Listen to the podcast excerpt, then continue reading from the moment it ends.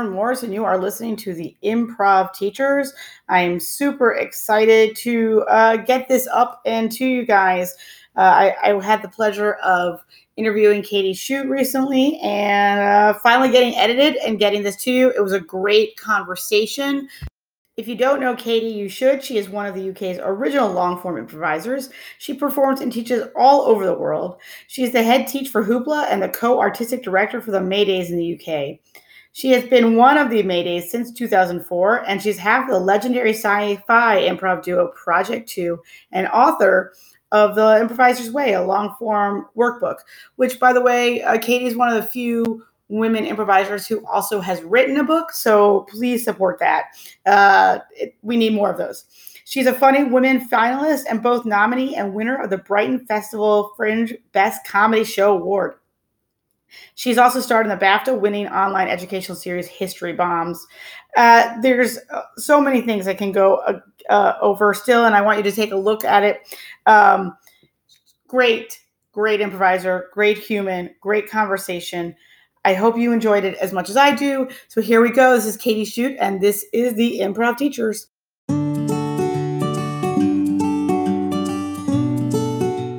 Start with Do you remember the first improv class you got to teach? Wow. Um, do you know what? I don't, but there is one that springs to mind. Uh, I remember the first time, or at least one of the early times that I taught long form improvisation. Um, I don't remember teaching short form, although I did, um, because we were so excited because we'd, I think, collected everything we could about long form because it didn't exist in the American style here in the UK at the time. Um, so looking back, it was kind of all the people who were running schools now or kind of the people that are the top of our scene or the most experienced or whatever. And I just remember being really excited that uh, this whole group of people had figured out how to be all the things in a stationary drawer, just kind of all listening to each other and looking at each other. And I was like, do you think we could open this drawer? just sort of doing this gesture and everyone rolling along the floor as staplers and rulers and stuff. And us all being blown away by how fun that was and not having a, structure and just playing and discovery. So I remember that being really cool. And I know that a couple of those people we're still like, do you remember that thing that happened in that class? you know, like years and years ago. So that one, that's the strong memory anyway. That's awesome. Yeah. Um, I think, yeah, I, there's been a couple times, there's, there's a couple of memories I have of like shows and stuff when I found long form also. I was like, oh, that's what I'm doing for the rest of my life. yeah. Yeah, totally. Whoa! How do they tie all that together? Uh-huh. yeah. What do you? What are you? Are you currently teaching? What are you teaching right now? I've just taught an intensive for like four days, so okay. not that intense, but intense enough. Um, and I actually build it as just an experiment. So I was like, if you've done long form for a couple of years and you're regularly doing shows, do you want to just be in a room with me for four days and we'll kind of try and throw out the rules or the guidelines and the edits and try and start from scratch and rediscover or invent new things. So that was really fun. Uh, we threw out all the conventional edits and found other ways of moving between scenes. Um, we re reevaluated things like eye contact and listening, and you know, like all the stuff that you'd see as a regular thing. It was fun doing. Uh, we looked at commitment as well. Uh, so we did the the ad game, you know, where the old school kind of short form thing, where it's like, come up with a product and a strap line and a you know a jingle. Three celebrities, and exactly. I still we still have that in our curriculum. Right, it's very yeah at our very intro level to this day. It's great. Um, yeah. We do corporates and stuff. Yeah. Yeah. I think that like um, I find a couple things happen with that exercise. It's why I kept it for so long. One is it teaches fundamentals of like saying yes and building on each other's ideas. But there's something amazing, especially when you're first walking in the world of improv, that to be in a room and all of a sudden everyone's saying yes to your ideas. Yeah, totally. And that feeling of like full support that as an adult has gone away. right? Yeah, we, we kind of messed with that. I completely agree with you. We fa- we just did a tiny experiment that like what happened if we took the commitment out of it. And then we had a chat about what well what is commitment? But we did it both ways a couple of times like what you see as commitment and what you see as like not commitment. But because everyone had been doing long form for a long time they couldn't get rid of the yes and like even if they tried. So what happened which was cool is everyone just had a really clear point of view and they all became very different characters. And it was more like a kind of slow burn cool character scene just with the same you know game. And and the commitment one was great and really fun but it tended to be a peas in the pod thing. And when it was like do it how you want don't worry about committing we had the slower more character one but only because they're experienced. But things like that we just took conventional tools and tore them up and started again and it was really good. Yeah it's very exciting. i'm gonna jump back to that in a second uh, the uh, the whole like the yes and in your bones kind of thing um, yeah yeah, I have uh, um, someone I play with, you know, that clicked for him. Mm-hmm. And uh, I mean, he's been playing a while, but when it clicked, right, everything changed. And so now, uh, and I, I mean, I've been doing this long enough that I'm like, yeah, yeah, I know. Uh, but it's like, I don't understand when people, if you just say yes to the top, so much stuff gets done faster, let's go, right? And it's amazing to watch I, I still find it fascinating to watch students like it just not really click until it's their time for it to click. Mm-hmm. Like they'll try to skirt around just the complete agreement at the very top because they have this idea or whatever, and they're just making it so much harder to just get going and then you know get that build and and it's um so it's nice. It's sometimes it's nice just to be in the room with people who are like it's so strong that drive mm-hmm. that yeah, you can experiment. And so when you do something like an experimental intensive, do you what kind of planning like what kind of planning can you do for that? Um, you know, curriculum wise and classroom wise. Um, that's a good question. I wrote down a couple of things that I wanted to do, like get them to list what they saw the rules or guidelines as. So rather than me going in with a bunch of games specific for them, we just filled up a whiteboard with all the things. And what was cool actually was because the room was with uh, full of people from different schools and different training. Actually, some of the rules or guidelines would come up, and someone would go, "What? like, what are you talking about?" Which is already super interesting. Um, uh, I guess my planning was like, I'd like to spend half a day on uh, trying to go against the rules. I'd like to spend half a day on tearing up the edits.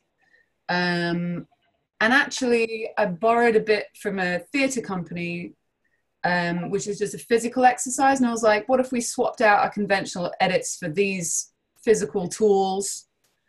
So that really, and obviously, we did the thing of why did you sign up? Like, is there something specific you want? And we just kind of dealt with that stuff. But what it became was more like, I became more like a theatre director where for a couple days we uh, experimented with stuff which sometimes worked and sometimes didn't and then the last couple of days we put it all together into a new kind of show oh, so it's awesome.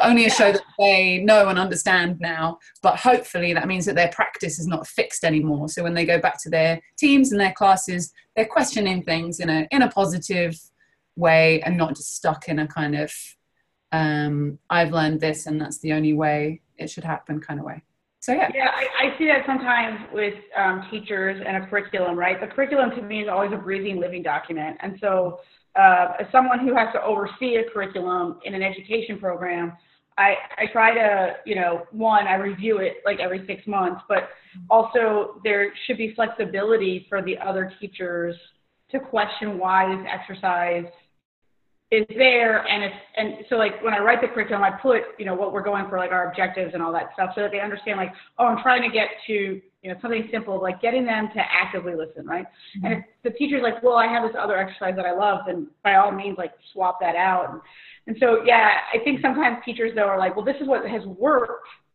so I'm just gonna run it versus um, it was Jill Bernard who taught me like the workshop you want versus the workshop you need. Mm-hmm. two different things. Yeah. and so, um, and so I think, yeah, I think it's important that the teacher be able to look at the class and be like, okay, throwing this out the window, let's move to something different because it's not working.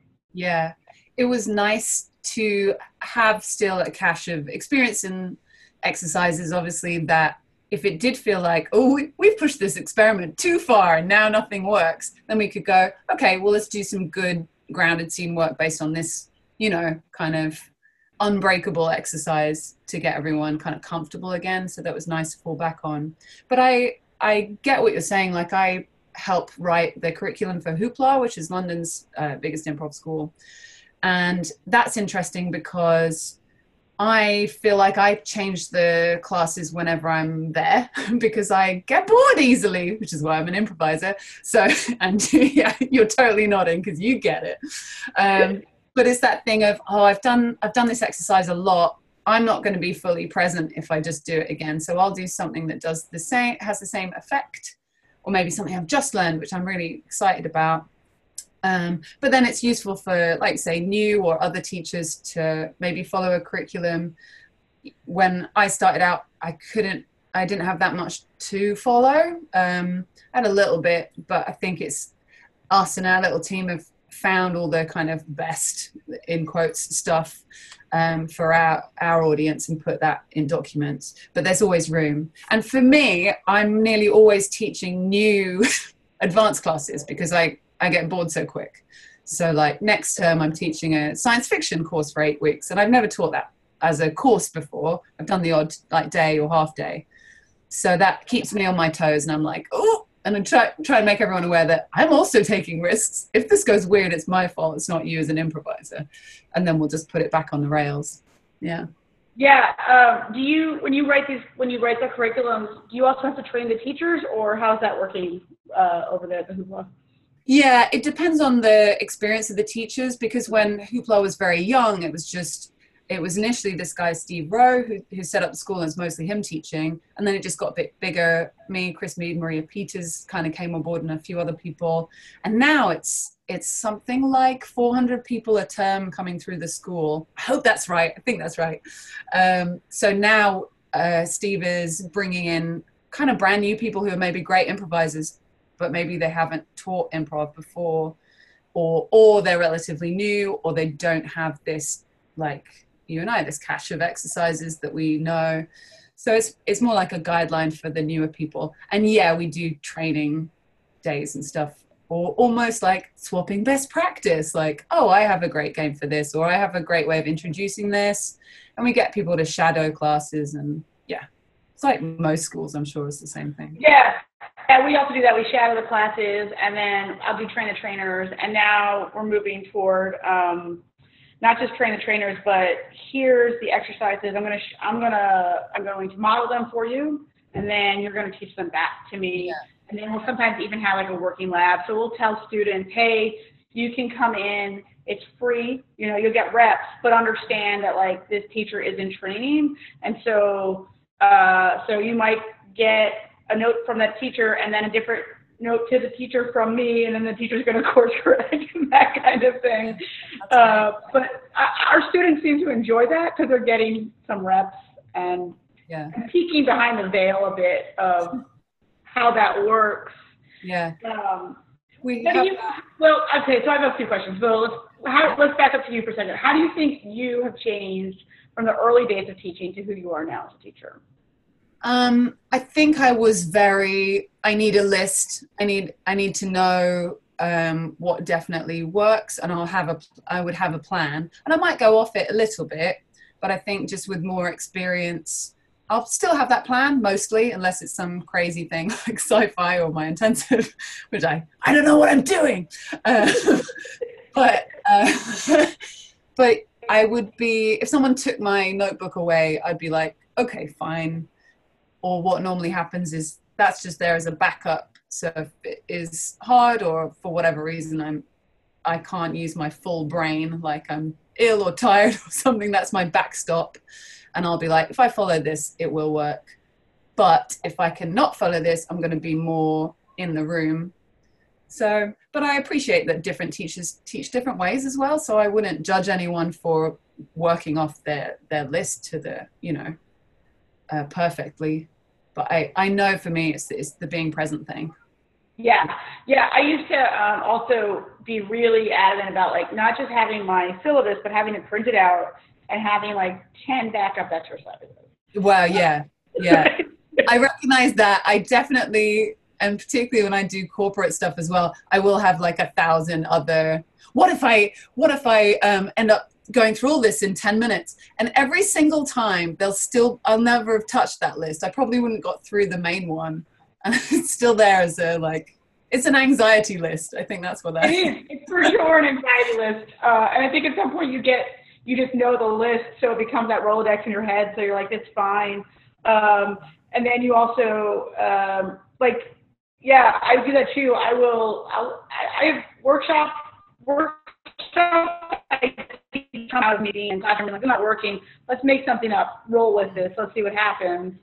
And then it, we design a new exercise that, you know, has it works for the classroom. And then I'm like, oh, cool. Now I can make this a workshop and yeah. do that. And, um, and I love, I love being able to do that too. But I find that like I, the, um, the making it like I can tweak exercises for people who have who are greener, but the real being able to throw everything away and play, like you said, it comes with a more advanced yeah. student, so yeah. that I'm not having to do some of the I don't, I don't, I don't say hand holding in a way of like being, you know, putting someone down, but like you're still nervous about standing on the stage or you're still nervous about your voice and, and all those things. So I, yeah, there's, um, so it just depends where you are in the room, I guess.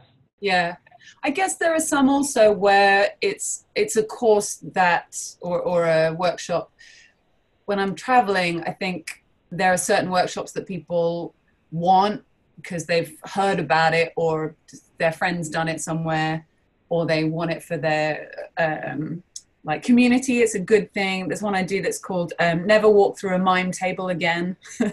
Um, and that one i think because i've taught that for different lengths of time, but that's become a little bit solidified. I think that was something that was pretty loose at the beginning, and now I'm like, oh, actually, this is the quickest way to get there. So I'll I'll just keep doing it like that unless something changes in the room. I think there's a few like that for sure. Yeah. Yeah. Um, when you take your workshops on the road, do you have to um, prepare for different because because you get because it's easier to go around to you know uh, European Union countries, which you know, that's gonna be a thing for you anyways. um, do, you, do you have to um, tweak it at all for like the different cultures that you're walking into, or when language isn't the first, you know, when English isn't their first language? Um, how how does that work? Is my question, I guess. yeah, yeah, it's definitely different wherever you go. I think um, not not really uh, it is different culturally, but I don't find that I have to change what I'm doing for that. I feel like that just comes out in the scenes and the and the workshop content from them, so that's okay. Uh, but I think there's definitely a second and third language thing in English where I don't do as many verbal kind of exercises as maybe I would if I went and coached a, a, team in England that relied on that or used that a lot as their thing, it would be more um, emotional or physical, probably. But that's not to say we don't do stuff like honing into the particular word someone's given you in a line and saying, oh, I can, that's what that means, or that's given me the subtext of what they were really saying. Um, but yeah, not not too many wordy exercises, maybe in Europe. Um, how do you when you you have like a standard um, spiel, if you will, when you get at the top about like you know that most yeah go for it. You know what I'm talking about. yeah. So if I'm walking into a class for the first time, I'll be like, "Hello, this is me," and I'll just mention the companies I work with, um, and then I'm from London. But I'll also say uh, I'll check in with people and um, see how they want to be referred to, whether it's she, her, hers, or whatever anyone's choice of um, uh, kind of title is. I can't remember the right word, sorry. Um, but then I'll, yeah, pronouns. And I'll also do the, you don't have to be clever or funny or quick. um, that's like a side effect. And I tell everyone to kind of just lower the bar because they're in a workshop. And I think there's that thing sometimes when people feel like they have to be good either because there's just a teacher and they feel like they want to show up their best stuff for that person or I don't know, or there's strangers or people they know in the room and they, there's this weird low level competitive thing. And it's just like, you're not going to grow unless you make a lot of mistakes. So just letting them know that it's, it can, they can be pretty chill and basically it's time to experiment and learn and not to worry about being good, I guess. Um, and I found that actually I, I yeah, I was in a with with um, Craig Cackowski, and I remember him saying like, "Oh, hey, I'm this hotshot from LA, um, so can you just forget about that and just remember to just chill and relax?" And I was like, "Oh yeah, that's really important." And I think um, uh, Holly uh, from Groundlings did that recently as well, and I was like, "Yeah, of course." And it gets weird when you've been an improv teacher for a while because even though you're telling other people like, "Chill out, take risks," you're sort of on some level trying to take care of your like reputation, even though it doesn't fucking mean anything. Right. um, so that's what I was going to say that um, so uh, I was you know when I can I get to take when I can I jump into a workshop and whatnot and and these yeah. days um, I was just at um, the Countdown Festival in Tampa, Florida, and Will Luera, who is in our backyard and he's one of the, my favorite teachers um, was teaching a workshop, and I was like, cool, I'm going to jump in because I just haven't. I haven't taken a workshop for myself, and I always enjoy Will, and I always walk away being like, "Oh, right, that's a great nugget." And um, and there were some of my own, like people from my own theater in there, and then some people who know me, uh, and then the people weren't. And so I these days I just I don't, you know, when you go around the room and introduce, I'm just like, yeah, I'm who I am, and I just want to take a workshop and be a student. Like that's what I try to do and then I have to remind myself because um, people who don't know me, I'm like, oh, cool, I can pull out all my stupid bullshit moves, and no.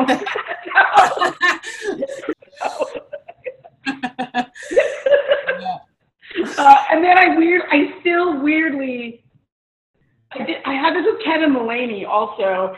Uh, I got really heady for some reason when I took workshops with Kevin, like, oh, it's UCB, so I got to be really fast and really witty and, and all these things. And um, and it was like, and I got him to laugh several times. I was like, oh, I, I won the workshop. yeah. So, so I still get heady, even like you said, as a teacher, I'll tell people like, look, as a teacher, I'm not looking for all of that, and I'm really not. Yeah. And I still am like, oh, I want to make Will laugh at least once in his workshop. yeah. It's good to remember to be a student, I think, though, because it, you bring empathy then to your classroom and uh, and that kind of stuff. Like you said, you can be more present and, and you can see those kind of things.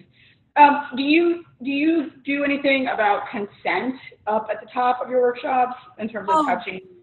Yeah, we normally do a little boundaries check in as well, particularly if we're going to do something physical that's that where we're literally going to touch each other.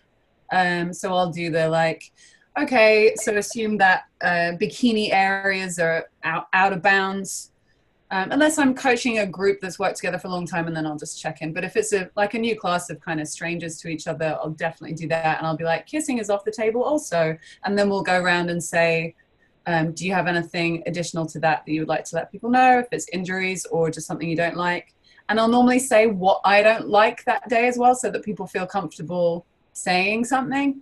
Because there's this weird thing where people go, no, I'm fine, and I'm like, yeah, everyone's fine but like how are they fine? You know what i mean? Like it's not i'm good and i have a problem. I just try and clear that up. So i'll say i don't really like people grabbing me by the hair or by the clothes and i don't like people taking my glasses off in a show. All that can be done with imagine stuff and then i still get to move and make choices and then we'll just go around. Yeah we do that.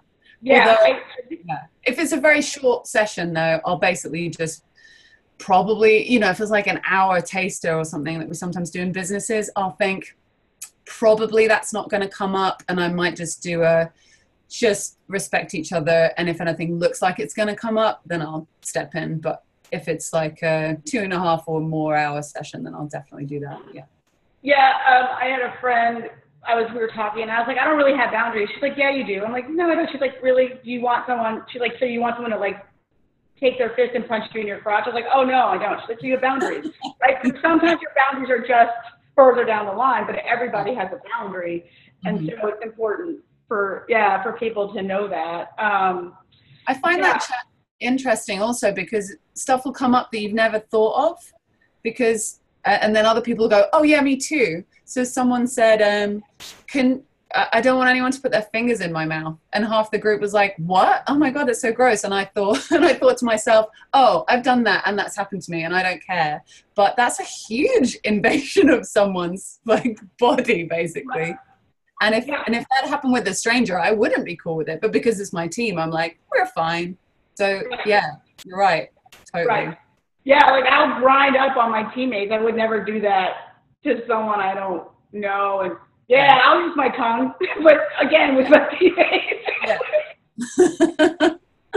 yeah, and those are important. Those are really important things. Um, so, do you have you ever had to like stop a scene because the boundaries were getting crossed? Um, I don't think so. I think the only times I've I mean, there might have been other times I've forgotten, and there's definitely more with beginners and stuff when you're like, "Oh, I thought that was obvious." Nope. um, I, I stop scenes now nowadays when people reframe gender because I'm just fucking sick of it. So if, if someone's been referred to as like, if say if uh, a female identifying player has declared themselves as a king or something, and then someone else will be like, uh, makes them a queen or something, or you know, just like regenders them according to like whatever they identify as, then I'll be like, wait, wait, wait, they just said this carry on. And it's really, it looks like just a listening thing, but it's really my quiet political agenda. so I will pause and reframe that real quick just to get out people out that habit. Or if anything feels like it might be offensive, if anyone reacts in the room, including me, then I might pause the scene and be or, or stop the scene or edit the scene. Um, if I can't see a reaction to it, but I think it might be edgy, then I might be just talk about it afterwards. Like, did anyone find that uncomfortable? If so, why? And we'll just talk about it and not like, you screwed up, but just like, that's interesting. Why was that offensive? Um, that doesn't necessarily mean you have to change it. You just have to be aware of the reaction, that kind of stuff. Um, and occasionally physically, if something feels unsafe, like sometimes people stand on chairs that fold, and I'm like, oh, don't do that. Some, you'll hurt yourself. Um, and I hate chairs because they are the worst. If ever happen at a festival, I'm like, stop, change the chairs.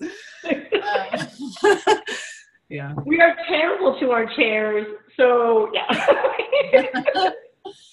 Yeah. We, had, we did this um, hypnosis improv show at the Edinburgh Fringe. So that some of the audience members were genuinely hypnotized and put into a long form musical, which is an incredible experience for everyone.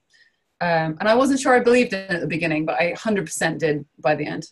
Um, but there was a girl one night who uh, decided that she was a table dancer. We didn't endow her with that. She was just like, this is who I am. And we just agree with whatever the hypnotized people say. So we're like, great. um, and then she basically wanted to dance on a table, but there wasn't a table. So she started trying to dance on two of the guys in the show so they went down on all fours and tried to make a really solid table, and I was holding her by the hand, just and being like, "Please don't fall off." Um, but stuff like that, where you're just like, "This is probably really dodgy." If that was in a rehearsal, I'd be like, um, "Let's just keep an eye on this." But it was in a show, and we just kind of let it run, and then we're like, let's never agree with her doing that again. as we're on the sides, we're like, how did it get that far?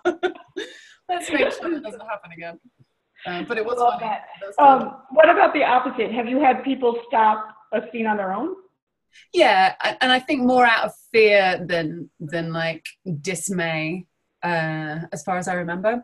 But there's definitely people, uh, particularly when they experience something like slow burn for the first or an early time. I've had students stop, like stop a scene that's brilliant, and just go and turn to me or the audience and be like, like scene i mean is this interesting and everyone's like go back to the scene they're, they're so invested and it seems really boring to the person who's playing but we're reading all this subtext and they're just like i need to be improvising. I need to be talking all the time. Otherwise how is this interesting? So that a little bit. Or i've had people yeah enter a scene to do like a tag out or a, a walk on and then they suddenly just panic that their idea isn't good enough. You know they've just they've just started working on kind of game or or coming in with little comedy bits. And they'll just be like oh my god i don't know how to i know what the idea is and i just i'm so sorry i'm so sorry and then we'll just talk about it and go cool let's run it again see if it works or come in next time.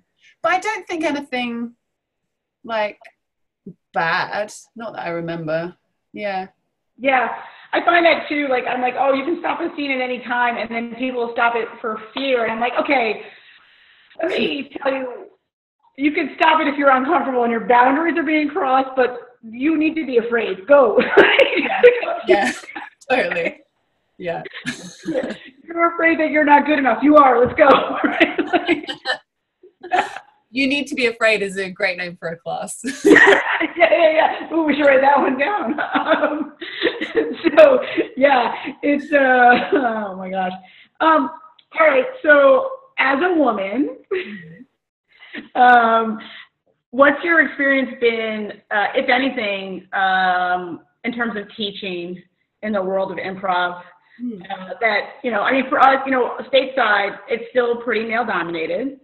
Um, right. and I've definitely, I've definitely had experiences where I'm like, yeah, that would you wouldn't do this if I was a dude right now. And right.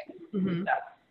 I think I've been incredibly lucky in that way as a as a female teacher. Uh, when I started out, it was um, predominantly female teachers in well in Brighton. It was me and my friend Rachel Blackman, and then a, a couple of the Maydays uh, who who's always predominantly been women for no reason other than when we cast people or people come in, we're like, it just happens. So I, I can't even tell you why. Um, and then in London, I think uh, the schools that I work with are again either predominantly women or have a strong female voice anyway. So apart from the old school kind of London, like the 80, 80s, 90s wave, that was definitely guys. But I feel like that there were just different scenes, and that was a male scene. Um, and then whatever the second, third, however many waves it is, the wave I'm on, or I'm probably last generation, but but the my generation has been very female. The people that we've seen kind of uh, move through television and media and stuff, the most identifiable improvisers are women. That's so I think it's pretty great in that regard there's only been a couple of times when I feel like I'm getting shit because I'm a woman, but because I used to do stand up comedy, I just get all alpha about it. And I feel like, yeah, you want to go? you want to go? I get a bit, um, a bit laddie and I'm like, all right, you want to fight because I will win. Um, and then I quite enjoy it. Um, the only environment where I actually notice it is in a, a work setting. Mm. So there was a gig in London I genuinely can't remember the company, or I'd be happy slagging them off, but I can't remember who it was. But there was um, uh, me, two female teachers, and one male teacher. And we all knew each other really well. Um, and the, the corporate gig, everyone was a little bit drunk. So it was like an evening thing. And it was part class and part show. So it was like, here's a couple of little tiny training things, and then come up and join us on stage. And now, I like a few years later, I'm like, this was a terrible pitch in the first place and I didn't get to be involved in the pitch. I was just like, rock up and do it. So I was like, okay, money, whatever, but terrible. But the three women had a lot more experience than the one man. And whenever we spoke, blah, blah, blah, blah, blah, everyone would talk over us, not listen, not do. And the one guy who was great, but had a lot less experience and definitely didn't rule a room with the same confidence or experience as us, he is super great, but just uh, yeah, everyone would kind of pay more attention to him. He just had automatic authority. Although I think it gets better with age. I'm 39 now and I very rarely have any problems. But when I was like in my mid 20s, definitely it's a bit more like, no, I'm legitimate. I know what I'm talking about. And maybe I didn't, but the age thing helps for sure. Yeah. Yeah. Uh, a couple things. One was, um, so yeah, I got approached to do a corporate event also, and they're like, yeah, we'd love for you to come like do some training and do a show. And I was like, tell me about this event. Oh well, this is where they, you know, this is their after they're done with their workshop, and so there'll be a lot of drinking. And I was like, I'm not teaching people who have been drinking at this point. You want us to come in for a workshop during your workshop hours, right? Because that's a nightmare. Mm-hmm. So uh, yeah, so after talking to them, I was able to convince them like just the show part. yeah. Was the right way to go. Yeah. um, and I feel like sometimes those corporate events are like, well, for we have to justify bringing you in to entertain, so they want that teaching component. Yeah. And it's like you understand that, like, or you don't understand that just because it's funny and comedy. Like I'm still trying to teach you something. And you don't just get to lay down like stupid jokes. So it would be nice if you're sober, right? yeah. I don't know. Um, yeah, those are, those gigs are tough. I've gotten to the point where um, yeah, I'm like, here's the fee, and if they're like, no, can we adjust it? I'm like, no, because then I know what I know what I'm getting into. Then I know what this room's gonna look like. I don't go go to someone who has less experience. I I don't need the money that bad to walk into a room full of like drunk dentists. Damn you, dentists! You're such a nightmare. it is a nightmare. Um, I think that age thing um, is I mean, that's my experience too, that it's, it's true. And also, uh, well, I, there's this interesting thing happens sometimes, right? So um, people who um, people who know me or have looked me up or have listened to the podcast or whatnot, so when I come in to do a workshop or something like that, they know that like I'm married and they know I have kids, and I think some of that uh, either puts me in a less female role, if you will, and and as a result, I won't get maybe some of the stories that I've heard from other like female improvisers. Mm-hmm. And I also think part of it is also because I'm not um, a 20 something anymore. Mm-hmm. And um, but then there's sometimes it pushes a little too far because they'll want me to be. I get the feeling that like they're looking to me as like mom, and I'm like, no, no. Oh. Mm-hmm. You're right. Like I have my children. I'm not your mom. I don't want to be your mom. I'm not going to be nice to you like a mom. it's not going to happen. Yeah. That's so it's, uh, it's an interesting thing. And, um, but there's definitely been a few times for me where I've been trying to run a workshop, I'm trying to get people to like quiet down or whatnot. And then like a male will be like, hey guys, listen up. And everybody stops. Yeah. And you're just like, really? yeah. yeah. Um, that default, like deeper voice that, that comes out, I guess. Uh, but yeah, it, I, for us, for me, um, I've had some experiences, and then launching AdLib because I am the one who runs and operates and you know and casts and that kind of stuff. It's no longer an issue because I'm the authority figure now, right? I'm the gatekeeper.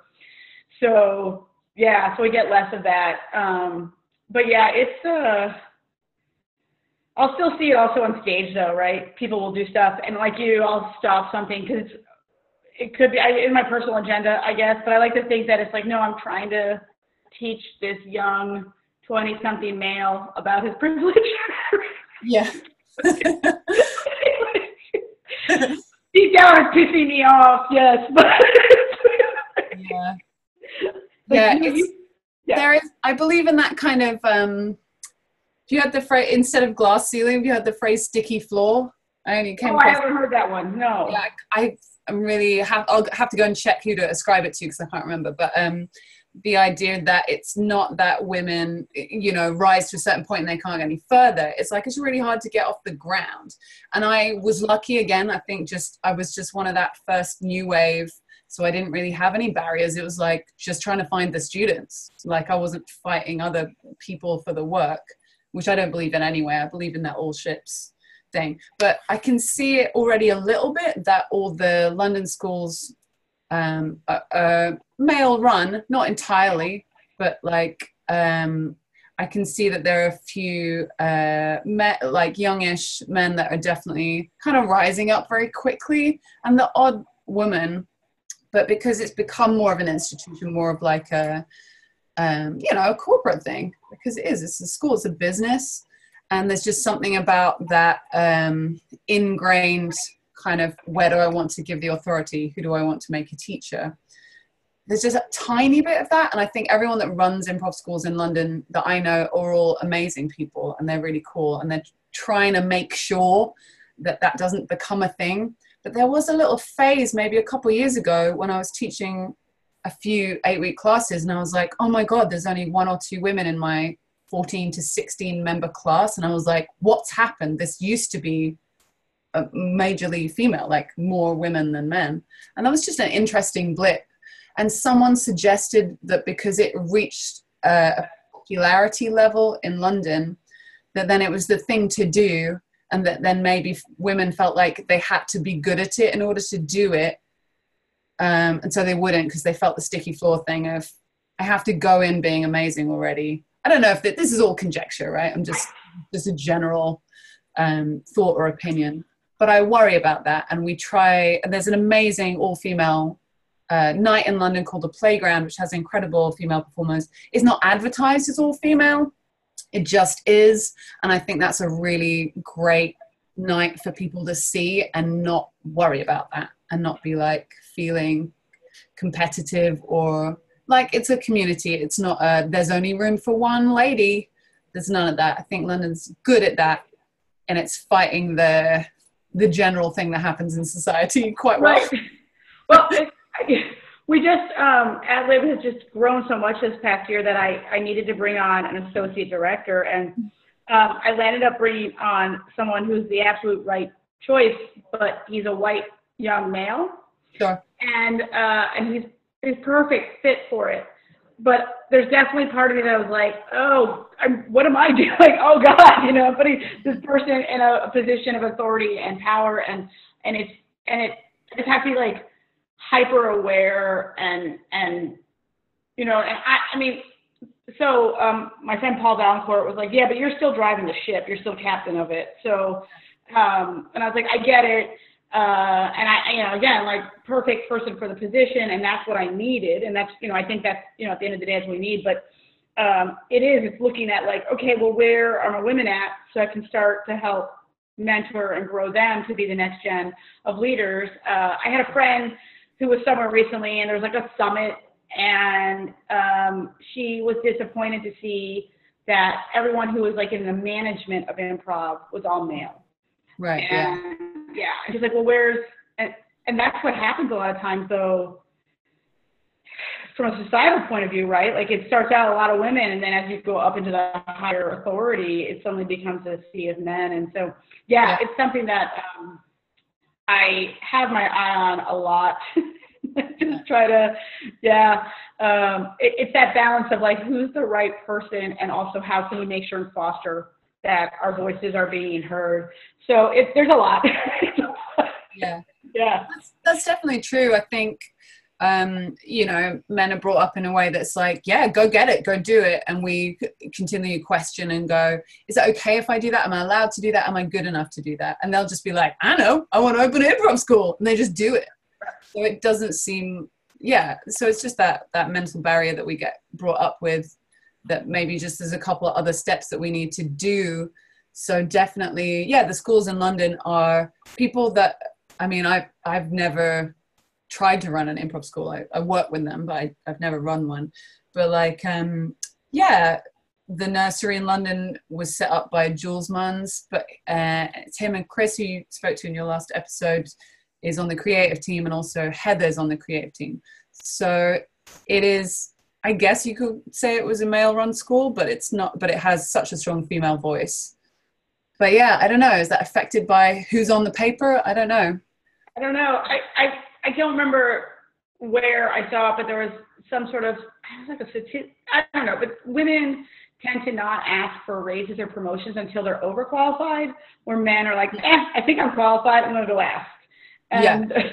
That's the same. I did a I did a bit for a Tech Week at Facebook with improv, and we were I was and it was uh, women mostly, and we were talking about women in tech and how you know if there's 10 points on an application form of like you need these 10 skills or whatever then uh, a woman will apply if she has all 10 or more, and a man will apply if he has three. Right. Obviously, that's a huge generalization because people are different, but Right. In general, that is the assumption. So it's, but it's funny, isn't it? Because this is a job where we're comfortable with failure. So ideally, we should be like, ah, I got three things. Yeah, I'll just do it. Right. And I, I think and I hope we have that mindset, but definitely it is it is a mindset that we have to get over. And Yeah. you know, if you're a, if you're a dude, it doesn't even occur to you that that's a thing. right. Right. Um, if someone wanted to be a teacher, do you have any advice for them? um, train in lots of different places. Go pick up loads of tools. Just do as much as you can afford, time or money wise. Um, I think if you've only trained with one school, I feel like it's risky because then you're going to have this baby duckling syndrome where you like think this is the only correct way to do something. Uh, I would say teach too early. Teach before you, if you want to teach, go do it before you're comfortable knowing what you're going to do. And just do it for free with your friends or your relatives or your company you know like if you work in a regular nine to five see if there's a few people. Then maybe go coach a team or something for super cheap or free and then just kind of build up. And when you feel like ah i'm not getting paid enough for this probably you're at a point where you should charge more and you're probably quite good.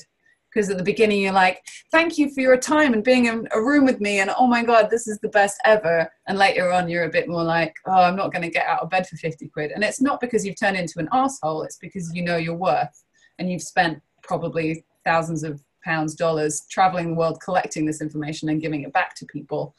So yeah i think also teaching is a great way to learn to codify what you maybe intrinsically know but you don't know how to communicate that um, yeah, I taught before I should have been teaching, but I think that made me a, a good player and teacher more quickly.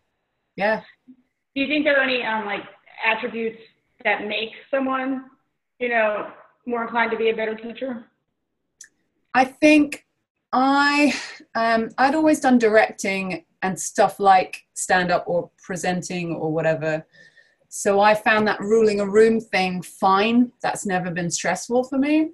But I think if you're someone that is nervous standing up and talking in front of people or running exercises, then it's probably just getting as many hours of that under your belt so that your kind of stress about it drops.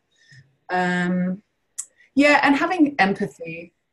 So, not just, again, not just running the exercises, but seeing how they are affecting the people in the room.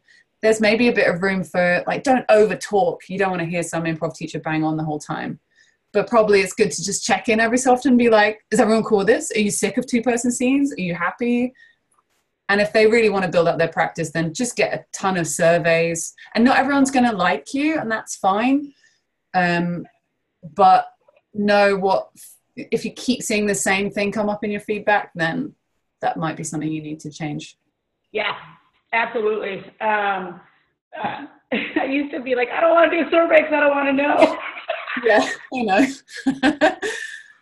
yeah. But they really, they're really a valuable tool, and it nine out of ten times is great, you know. And so, right. Uh, um, any last thoughts or anything I haven't talked about that you wanted to to touch upon? Um, I don't know, man. Uh, what else do I want to talk about? I think, I think um, looking at other art forms is a really good way of keeping our improv fresh because it's such a glorious nerdy pool where we all get really excited just about improv all the time. I think some people get lost and it can become very self-referential and stuff. So I think if you want to be a, a more connected or interesting improviser, then there's like go live your life, do other stuff. so all your scenes aren't just like, "Hi, I'm an improviser. You must be an improviser," because that's boring. Um, so go live your life, but also consume art. Live your life and consume art, and then your improv will be interesting. I think. I just gave a note to my own team because a lot of them also do scripted work, which Uh-huh. is great. Feeds into the improv. I'm happy to do it. Uh, a bunch of the, you know, some of them have theater backgrounds, you know, and whatnot. But we keep it keeps stumbling upon like, oh, I'm an actor, or oh, we're on set, and um, off the table for now. And uh, the team, I, I make that, it's complicated. um, but the note was though, uh, all of you need to go live your life and go do something that isn't improv or theater or scripted and find a way to be more interesting. Right. Yeah, hundred percent. Yeah. I was just, I'm like, I'm done with this boring stuff. You know, it's the same thing when like young people come out of college and do improv. Yeah. I'm like, all right, drinking parties are over. Go live your life. yeah. Uh, if people want to find you and you want to be found, how can they do that? um, probably my website, which is katyschutte.co.uk. Uh, it's K A T Y S C H U T T E.co.uk. Um, that's got all my shows, all my classes, uh, all my touring stuff on there, and people can shoot me an email or whatever on there as well. Awesome. All right. Well, I this was super fun. Like, I'm glad we were able to make this happen pretty easily too. So, Yeah, nice one. Thanks. All right, awesome. Thank you.